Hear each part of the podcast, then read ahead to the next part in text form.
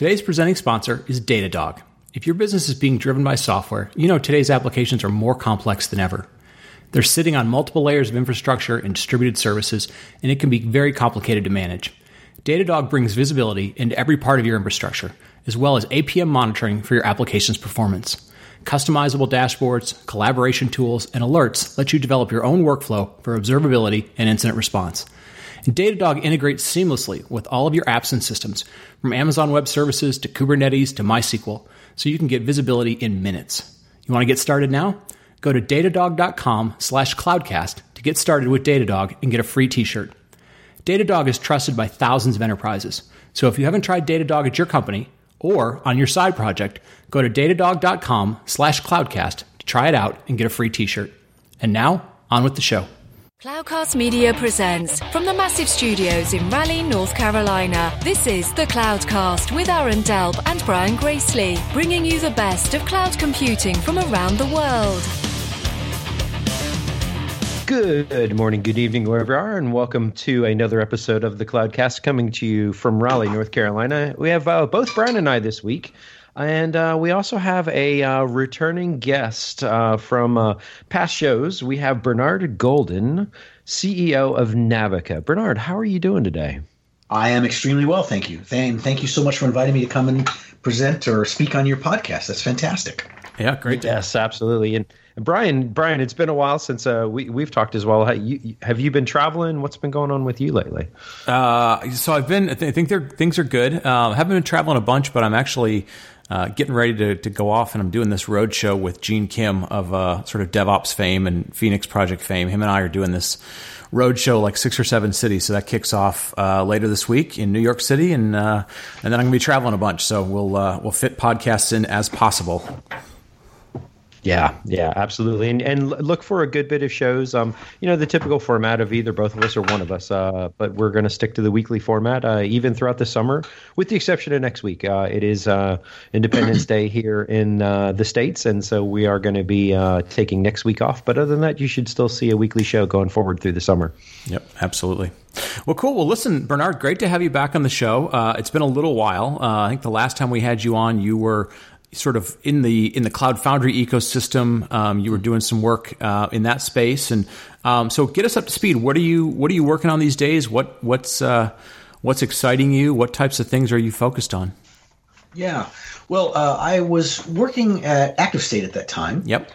And ActiveState uh, did an acquisition arrangement with hp and i had joined ActiveState after spending time at Dell when it acquired Stratus, company I was before, and um, I'd sort of like seen that movie and said, "Well, that's I don't want to go see the sequel." Um, so I decided to strike out, strike out, go back to my independent work that I've been doing actually before at Stratus, and I've been doing that ever since. So I do consulting, I do some writing.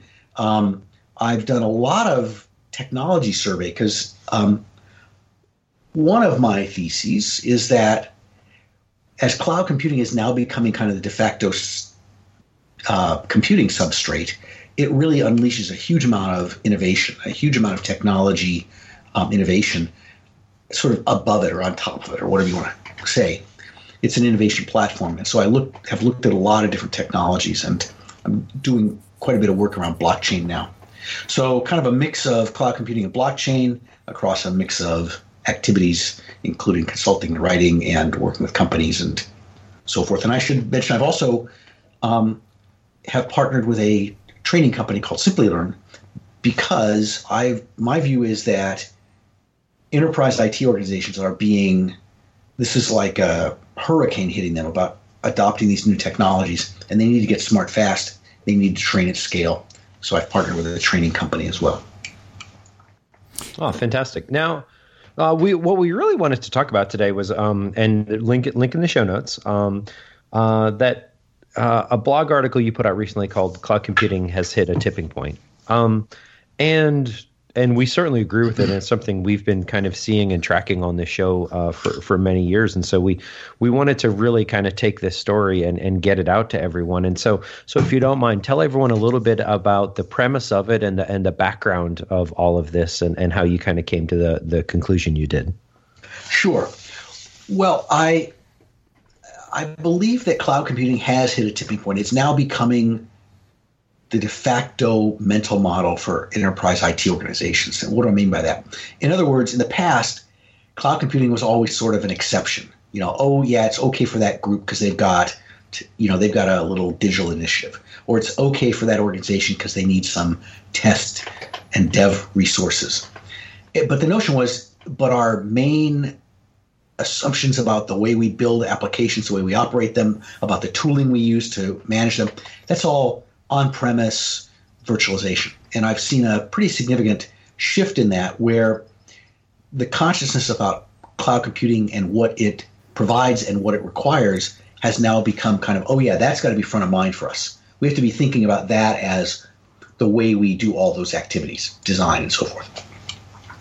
And I find it interesting because we're seeing that more and more, and, and yet there are so many I don't know what you would call them, naysayers or stubborn people or, or whatever it is in the industry that are kind of they kind of give it begrudging assent. They kind of go, oh, yeah, the cloud stuff, yeah, that's pretty popular now. Let's go back to talking about you know basically what they're comfortable with, and you know, um, and I felt like I don't know, I just I really wanted to look at that phenomenon, look at the what it means when you hit a tipping point with the technology, and discuss that kind of phenomena.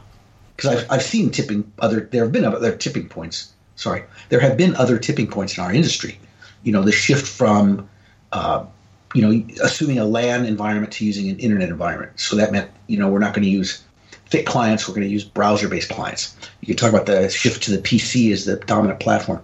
We've gone through these kinds of technology tipping points in the past, and their effect is unbelievable within the industry. And I wanted to talk about that. Yeah. So what? So you know, you've obviously been uh, been involved with this space for a while. You've you've written things like the, you know, public cloud and AWS for Dummies books, and I mean, you've been you've been very involved with this. Like, what's you know what what's making 2017 any different than 14, 15, 16 for you? That you sort of saying like now something is is jumping out at me and saying this is this is the tipping point. What's the I don't know. What's that thing that, that sort of drove you to, to make this conclusion? Yeah. So uh, one of the things that is that that sort of drove that is, you know, you're now seeing reputable mainstream enterprises going, we're all in on cloud. You know, you can look at companies like GE or Capital One or whatever they might be, who are kind of willing to stand up and go, yeah, we're all in on this. And so, you guys have worked in enterprises. You know how it is. Enterprises never want to be leading. They always want to go, well, who else is doing this that's like me? You know, and that'll make me feel safe. Well, now there's enough that basically anybody can go, yeah, like real deal companies, people I consider to be peers or uh, role models are doing it. I should do it. So there's this sort of consciousness. Again, I think the the notion that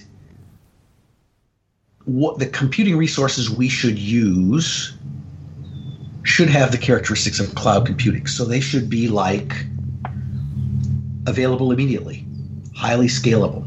You know, we shouldn't be tied to static infrastructure. That's all permeated, and people are going, now I'm going to build applications like that. Where do I do that? I do it in the cloud. But beyond that, and I think really important, and this sort of goes back to the cloud as an innovation platform, these cloud providers, it's really a misnomer to think of them as being, oh, they're they do infrastructure as a service or even platforms of service where you know I hand in my code and they run it. They now have complete, you know, enormous ecosystems of services. You know, like machine learning or IoT capabilities or whatever it might be. And and enterprises in this sort of shift to a being digital enterprises have to take advantage of those things and you really can't do them yourself. I mean it's just too it's too difficult, it's too hard, it's too complex. And so if you say gosh, I need to layer machine learning into my customer analysis, you know, and do clickstream uh, capture and do predictive analytics around it and all that. You know, you're probably going to be driven toward using one of these cloud providers. And then, you know, so you're sort of then you, by de facto of what you want to accomplish, you get driven toward using them. You go cloud it all in. Okay. And l- let me ask you this then, Bernard. So, kind of the flip side of that for just a second. Um, while we've seen incredible growth with AWS in particular in the last couple of years, uh, th- those those growth rates have slowed down over the last mm-hmm. seven quarters or so, and mm-hmm. and so you're starting to see, in addition to that slower growth of, of a lot of the um, the the on premises vendors, um, and and so do you think the two are linked together? Do you think this is just a law of big numbers? Of the bigger the numbers get, it's harder to move the needle. What What are your thoughts around? Is there a correlation there at all? Well, I don't know if there's a correlation, but you know, I did an analysis uh, based on the last quarter results from the big three cloud providers. I call them AAG. You know, AWS, Azure, and Google, and I concluded they were probably at about a sixty percent blended growth rate across their across the revenue stream. So roughly sixty percent. Um, and, and I guess I think you're onto something really important, which is that growth is directly coming out of the revenue stream of the incumbent providers. And you know, the first thing you see when when new entrants come into a market, the first thing you see goes is um, revenue growth of the incumbents. So let's just let's look at a different one. When PCs came along, there was a whole string of companies already existing, digital, so forth and so on. What went first was, you know, they didn't go out of business overnight, but what happened was they stopped growing. You know, their growth rates went from eight or ten percent or something like that down to two or three, and then turned to zero. And and eventually, what happens is they start turning negative, and that's a sort of a tipping point, and that's what we've seen now. So as these companies these cloud companies, the AG, are growing at you know 50, 60% blended. We've seen the growth go out. Now we're down to actually negative numbers for the, most of the big players.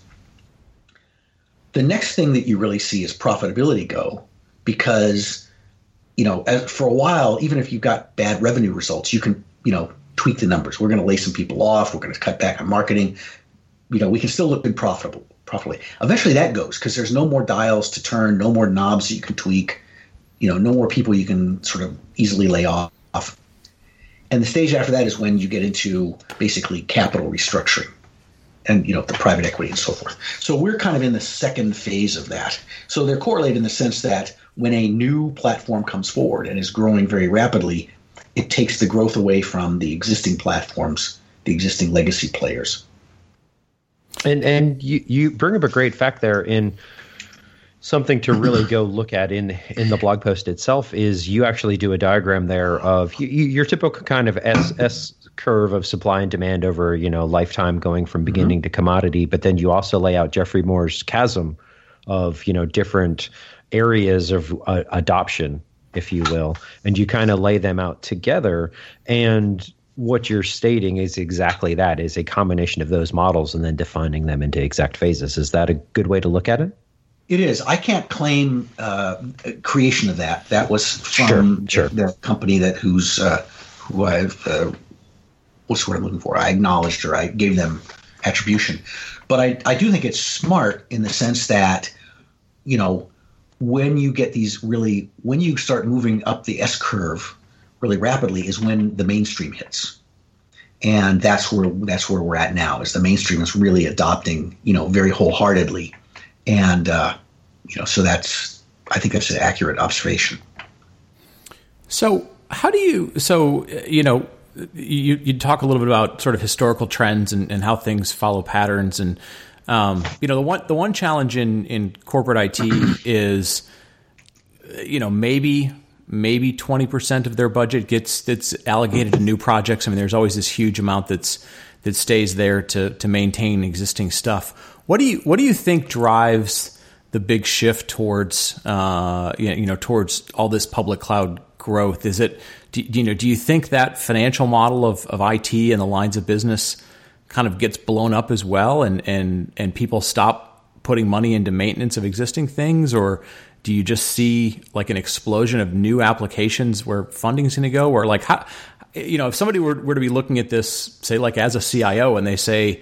okay um, but but who's going to pay for it? How are we going to pay for it? What's going to drive the spend? Like how, how do you help answer that? Because it, it sort of goes against you know decades of you know how money actually gets spent versus kind of what you know what somebody wants to see happen because it's new technology. Yeah yeah. One thing is that I I think a lot of these cloud, the earlier cloud stuff was driven out of incremental money coming from other groups. So you know, it wasn't an IT project; it was a digital marketing project, and that came, brought forward money, and they funded it separately. It was, you know, and that's a lot of discussion around that. Now we're into the mainstream of IT, and you're exactly right. You sort of confront the issue of, yeah, I really want to start taking advantage of all the stuff that cloud offers in terms of the infrastructure flexibility. I really want to take advantage of all these additional services that can, you know, help me build better applications or layer on additional functionality.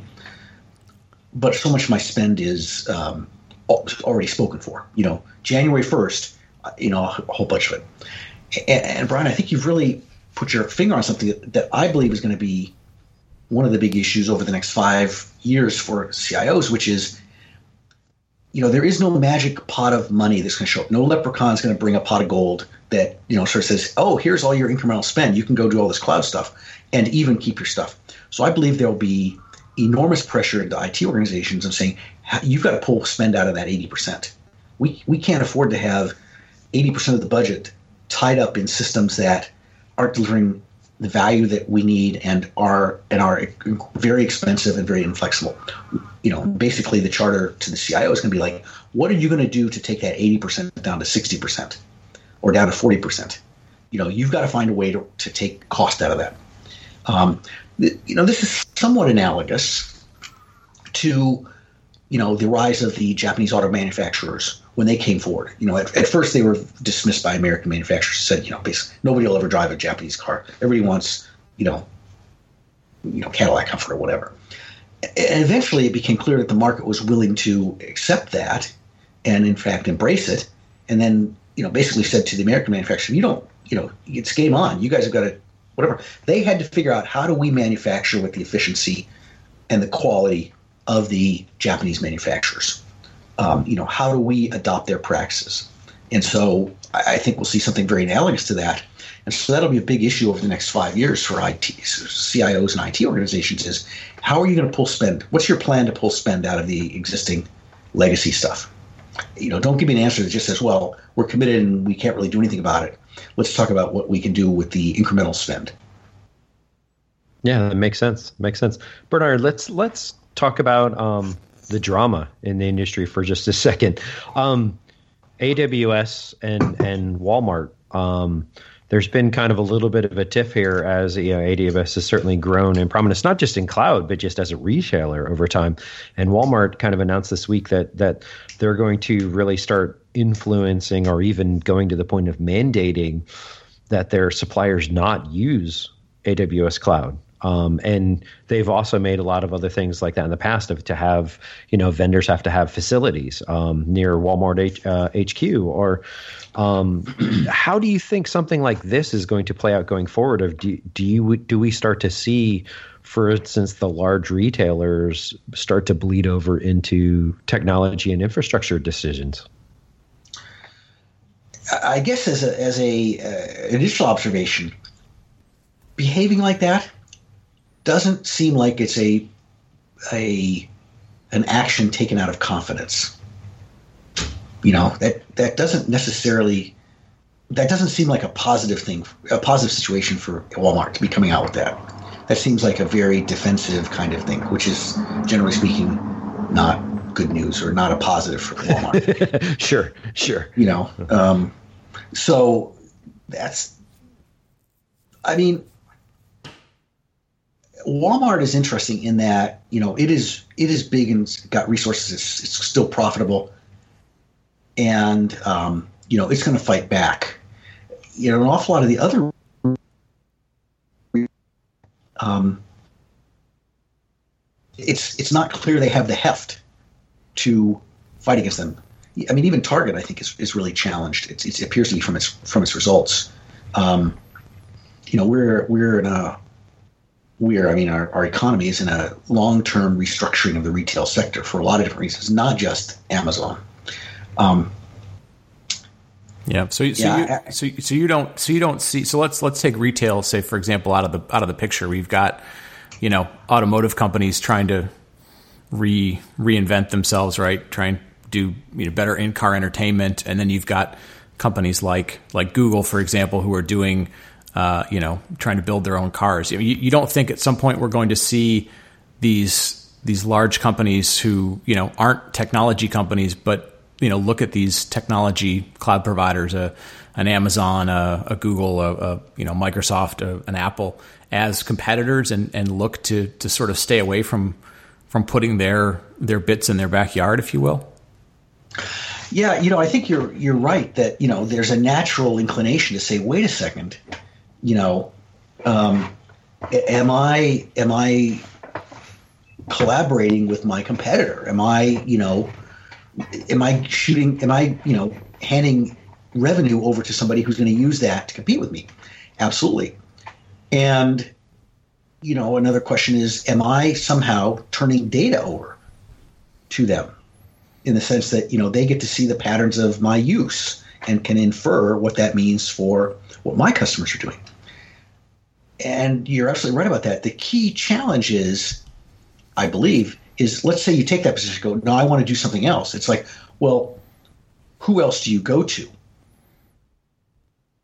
Yeah. You know, to to say I'm going to use that. And as I mentioned, these innovation platforms have now an ecosystem of services. So if you want to be able to have an in, in car entertainment slash operational system, and you go oh, and I want to be doing analytics around how many people are twisting their dial while they're making a turn, and you know I need you know it's a huge amount of data, and it's a huge amount of you know you sort of go okay so am I going to build it myself? Well, that's you know a lot of money. Am I going to find a different cloud provider that might be able to do that? Well, there's only a handful. You know, am I, you know, which which which of those enemies do I want to, you know, which is which is the least of which is the least enemy of those enemies, I guess. Um, you know, it's it's not an easy it's not an easy question. I mean, this is sort of an implication of you know the the ongoing shift of our economy, if you want to say it that way. But you know, basically, computing is infusing everything we do, and so you know, who are you going to choose to be the foundation of that part of it? Yeah. So you you um, you know in the in the in the post you you know you, you highlight the those those big three companies Amazon Azure and, and Google and, and kind mm-hmm. of kind of imply um, you know I think without sort of mincing words like you know there's there's going to be a lot of sort of casualties in the IT industry uh, as a result of that and, and and you know we've seen industry mm-hmm. shift what, what about the things that you sort of don't mention so like you don't you don't talk about things like other kind of established cloud players like a Salesforce or projects, you know, open. I mean, you sort of don't talk at all about open source. And I mean, like, what's your take about kind of the rest of the IT industry beyond those those three big companies? I mean, is it, it do you see it as as sort of bleak for them in the same way that you sort of mentioned HP and, and IBM, or or how do you see the rest of the industry, whether it's you know, kind of more SaaS based things or open source things, or what, like what, what's your take on that? Yeah, well, I think for sure SaaS is going to be you know strong, and Salesforce is going to be a very powerful company and going to continue. And I don't you know see it going out of business um, with you know based on the the big three or whatever. And there's there's a couple of other players that plausibly could be in that that category. If you saw the Magic Quadrant that just came out from Gartner last week, um, you know, there's uh, for the first time, uh, Alibaba was sitting there. Uh, Huawei has kind of announced its ambition to be there, and it has the resources because, as you know, this is like you got to be willing to spend five billion dollars a year every year to be in this game. And so, you know, how many players are there that can do that? There's, you know, probably maybe two or three more. Salesforce, I think they're going to do well. Although, interestingly, almost inevitably, as these companies, these AAG and the big players get bigger, they start to look at are there ancillary services that we should be adding on? And so, for example, uh, I don't know if you guys have looked at the Amazon Chime service, but it you know it provides everything GoToMeeting, GoToWebinar does at a third of the price. So you know that's extending into an adjacent market that you know. So uh, I, I, do see that open source. I think is very powerful.